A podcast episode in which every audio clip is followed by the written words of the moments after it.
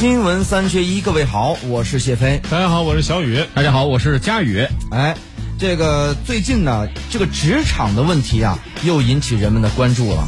我看到这条新闻呢，它倒不是国内的新闻，它是这个属于国际新闻的范畴。它是哪儿呢？这个韩国。说韩国呢，现在有一项调查显示，因为压力太大呀，百分之九十的韩国上班族经常随身携带辞职信，你就跟我随身携带检查一样。百分之九十很高啊！对，哎，我就想起来那个，呃，原来葛优演的那个那个什么手机那个电影里边，他要给那个女老师。这个当时犯点什么什么错误，给他赔礼道歉。他说：“我这儿有份检查，要不您先用着。”就是非常幽默的这个台词。嗯，这随身携带辞职信。而最令他们受不了的就是上司的霸凌行为。不过呢，韩国上班族呢即将迎来曙光了。为什么呢？韩国呢，今天是哎，它是十六号的事儿，正式实施。对，禁止职场霸凌法，有这么一个法。该法呢，严禁职场上司利用职务便利对下属施加精神和身体上的这个迫害。嗯，哎，那么这个问题就来了。那么到底是？比如说啊，从道理上来讲，上级和下级，他本来呢，他就有一个，咱呢也不能叫从属关系吧，但是或者说是这个等级的关系，对，有等级关系，或者是你得有服从吧，有的领导关系吧，嗯，那在这个时候呢，那你怎么去界定什么叫做霸凌，或者说什么东西能构成霸凌呢？你看。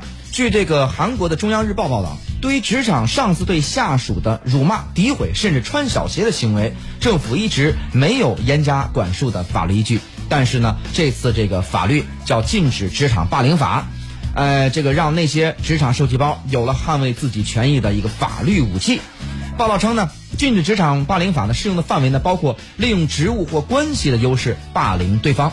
分派或干涉业务范畴以外的事物，给对方施加身体和精神上的痛苦或制造恶劣的上班环境，全部满足上述三项条件，将被认定为职场霸凌行为。哎，他也不是说你随便说两句都行了，他是符合这三样才叫这个职场霸凌。嗯，但是呢，你像咱们通常说的，就是说经常，因为他这个认定啊，某种程度上我认为是一个非常主观的。比如说，领导觉得这是我正常的工作指主呃这个指派，或者说是。咱们正常的交流，那我让要求你完成的，你没有完成，难道我还要表扬你吗？嗯，那但是下属就认为你是不是在找茬？你是不是在给我串小弦？嗯，确实啊，我们说这种行为呢，这个职场霸凌在日实际的工作当中，有的时候不好界定，就在于这公司的管理体系是不是清晰。是在一个管理体系不清晰的公司或者是单位里呢，就很容易发生类似这样的，比如说推诿这个责任啊，或者说是将就是窃取别人的功劳，又或者是把这个过错委委于别人。等等等等，类似这样的事儿，那你说算不算职场欺凌呢？它 肯定也算。它的根儿上的问题在于你单位的管理方法不够公开透明。现在大部分这种公企业，特别是互联网企业，相对来说啊，你比如说 KPI 就有什么种种不好的地方。它有一个优点就是把每个人的工作量都很明晰了。除此之外，那可能就不是你的正常的工作范围。所以说呢，这个职场欺凌这个事儿啊，也才是。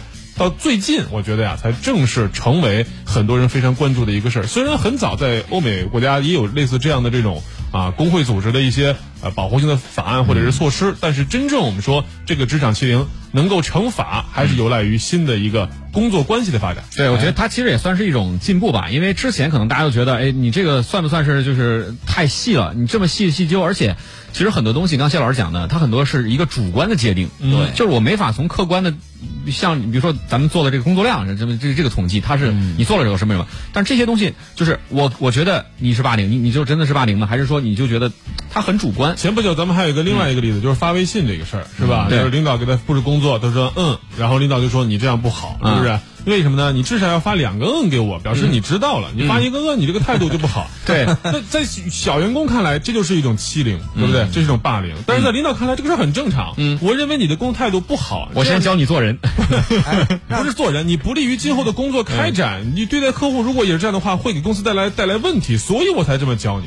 双方立场不一样。比如咱们就是说一下，就是说你们觉得，嗯，身边曾经遇到过的，就是哪怕别人的、自己的都算，嗯，有哪些？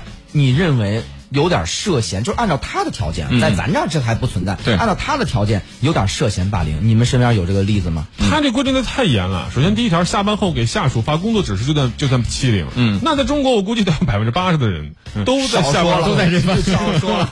那百分之二十是领导，哎，可有大领导啊。对，反正应该都有过类似的，所以说这可能工作环境和这工作氛围还是不太一样啊。嗯，哎，你看我给你说一个例子哈，嗯，就是曾经就有那种，就是你知道干到干到一一定程度啊，他就是说无缘无故的，就是来来来来收拾你，然后呢，收拾我到到一个什么程度呢？就是最后我还是这个单位的一员呢，嗯，开会呢干脆就不叫我了，全体会啊。叫了一圈人，最后就把我拉到那儿，意思就是你看我臊不臊你，就等等这种，就是已经到了那种，就大家不是说咱就工作谈工作，反正你也不爱开会，嗯。啊，也可能是领导，也可能是领导，这实际情况啊，你特殊啊，你不用开会，对对，确实是属于一种怎么说呢？这种心理。应该叫示众吧，对，示众的那种行为。对，但其实之前呃上呃之前一段时间吧，反正暑假之前好像就流行过一个剧嘛，我到点下班吧一个日剧。对对对。它其实就是说，这个女主角就是凭借一己之力啊，然后去对抗按时下班人的所有的这个这个这个目目目目光嘛。就是说，她的工作效率很高。就是我下班之后，你不要再给我我我分得很开，我自人我个人生活是个人生活，我工作是工作，我在工作单位时间内完成我所有的这个工作的效率、工作的事件。然后呢，你就不要在我下班时候来给我布置什么什么什么的任务。这个其实我觉得很多人，他也反映了，就是现在就是很多人就他呃一种诉求。嗯，我工作跟生活我要分开的。对，我不可能我工作中夹着生活，生活中夹着工作，不能把工作当成生活的全部的唯一，是吧？但是很多领导也不是这么想的呀。你说华为啊，是不是都不提倡这样？马云呢还说这是福报，等等等等。怎么说呢？这是确实两说。如果是一个刚才说了，工作条理非常清晰的地方，嗯，大家的权责力都非常明白的地方，哎。你这么说也不算差，我加班我为了自己的将来。但如果我天天加班都是为了给别人擦屁股，那你说谁还有这个基金？那不就是霸凌吗？哎，那我跟你说，就加班还还好啊，它属于工作一方，这只不过是工作的这个多一点而已。哦，比如说还有呢，比如说这个这个陪酒。对你，你下了班以后，下了班以后，领导说好，你过来，你陪我吃个饭。嗯不不不，你过来就行，大家聚个餐，你不去，知道吧？这这等等吧，就类似过来，这就可以告了。你你单独一个人，你过来那个我房间号是不是？不是那个酒店房呃不是那个餐餐厅餐厅。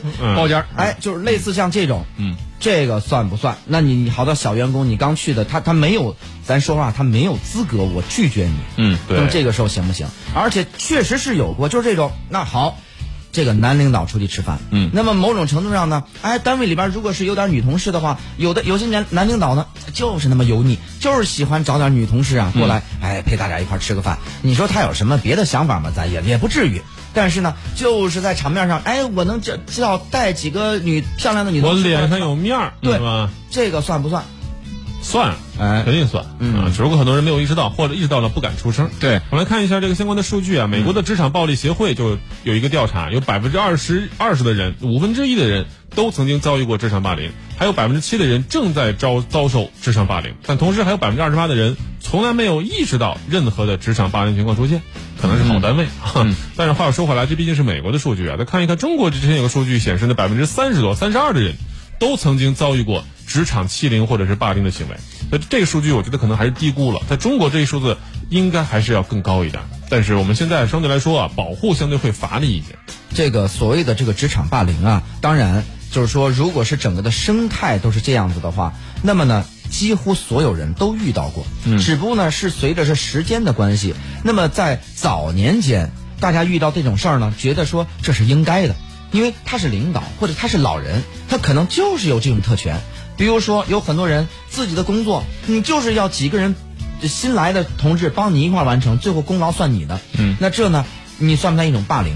或者单位里边呢，很多员工在过去呢，都有员工给给领导，不是也不一定领导了，都单位里边是老人呢。嗯，哎，没事逢年过节的要送点东西。嗯，这个算不算霸凌？那么当然，随着时间的推移呢，现在呢意识增强了，大家突然发现，哦，单位里边不应该这样的。但在过去呢，大家认为这是美德，你上班之前呢都要教你到职场应该怎么怎么样。比如说，要到到这个单位啊，作为年轻人。要要打扫大卫生，嗯啊，要给老人这个没事端茶倒水，对吧？佳宇就算不算？佳宇就没遇到过这种，嗯，没有。佳宇来的时候还是经常倒水啊，打扫卫生的。从什么时候开始不倒了？呃，又来了新的人之后，对，呃，这个事儿我觉得分两说啊。就这个事儿，我还是持保留意见。我觉得这个可能不算是霸凌或者是欺凌。首先，我们说职场霸凌和欺凌一定要是故意针对你，对，是吧？如果你说你们这些人啊，年轻人谁愿意来早点打扫卫生，谁来早谁打扫了，你说这叫欺凌吗？可是，比如说，好，那十个年轻人里边都挺勤快，就有那么一个本身不想干，哎，结果呢，这事是把他就领导就会或者老人就觉得，哎，怎么这是其其他人表现挺好，怎么就那一个？那你要有故意针对他的行为或者是言语的话，那可能这就算了。所以，第一要区分一个故意或者是非故意，第二就是过度还是非过度。我个人的观点啊，比如说过于严厉的批评。过于这个过度的绩效的监控，比如说三天两头让你交，你说说你干什么去了，别人都没有，就你一个人有啊。这种过意、故意和过度，我认为这是辨别或者是分辨职场欺凌最好的一个例子。当然也有一些，比如说严师出高徒啊，你的这个老师对你特别严厉，或者带你的人，或者是其他公司或者岗位上啊，这种直接的啊，你的前辈。对你过分的严厉，这个事儿还是要看他的出发点。有的时候，对，而且其实为什么韩国会提这个？他他们之前做的调查就是，呃，说五年时间或者十年上新闻那个人不就是十年嘛？长期处在他处于一个精神痛苦状态、精神应激状态。对，精神应激状态，所以这个这个东西他已经变成了一个当他们这个解决对职场的一个叫做什么顽疾。对他们必须得用这种法律的形式才能把它彻底说，也不是彻底。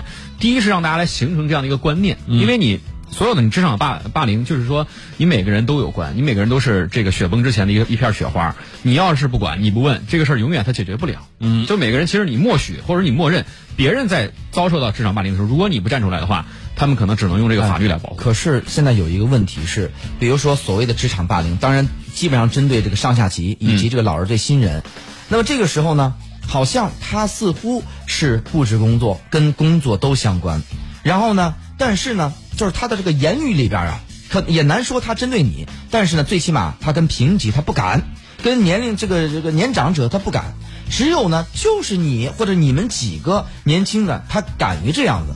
然后呢，这个比如说言语里边，甚至会带一些。咱们说这个人格侮辱啊，或者是当然，当然就你看这两边可能不相同，这边呢会觉得我就是这么个人，嗯，但对面呢就会觉得你说话我很难听。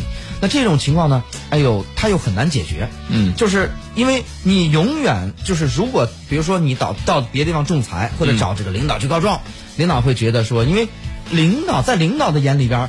对这个人的印象不是这样的，因为他永远在领导面前不会这样的处事，他会觉得啊，只是严格要求而已。严格要求难道说错了吗？哎，你这么一说的话，就好像这帽子扣下来是因为你没法严格要求自己，当对方严格要求你的时候，你受不了了，他就会变得就觉得说这个东西我无处申冤，我，所以我特别理解这个说韩国这个这个例子，就是说多少年。被这个所谓的职场霸凌，他没有办法解决，那恐怕呢，很多情况下是这样子的，嗯，无处伸冤。对，这我又想起了之前一个日剧嘛，也是挺火的，那个叫《无法成为野兽的我们》。你看还都挺新的，你别说。他他这里面这个主主演，嗯，讲的就是这个故事，就是他是饱饱受这个职场霸凌，因为他他的当这个老板的这个秘书跟这个什么他们一个经理部门经理辞职之后呢，他就莫名其妙承担了一些就别人。的工作，他来去，很多人应该都经历过类似的事儿啊。就是同事 捅个篓子，背锅是他，然后呢替上下级，上级联系下级，然后布置工作，但是呢这个下级又布置不下去，就是很多东西他布置不下去，这个任务就是他压到自己身上来来做，久而久之呢，这个主角他就又遭受到了领导同事的双重压榨，就上面压榨，下面压榨，就说你给他一个称号，说你这个能者多劳嘛。对，然后你就肆无忌惮又给他加更多更工作量，他就觉得自己的生活是完全被工作所侵占，哪还有自己的生活？就是没有自己的生活，然后跟这个朋友的关系啊，跟家人的关系也就变得很疏远，就觉得人家就是慢慢的丢失了自己，变成了这个职场上任人摆布的那个当时流行的词叫什么社畜。咱们大家也可以聊一下关于所谓的职场霸凌。我们刚才所说的这些这个呃这些这些这些事事例吧，现象啊，各位觉得这个？够得上职场霸凌吗？当然，你也可以认为说，我遇到过的可能还有更严重的。也有人会认为啊，说你们说这些东西是不是有点矫情啊？这个过去认为这个是很正常的现象，怎么现在突然被归纳为了一个新的词儿叫职场霸凌呢？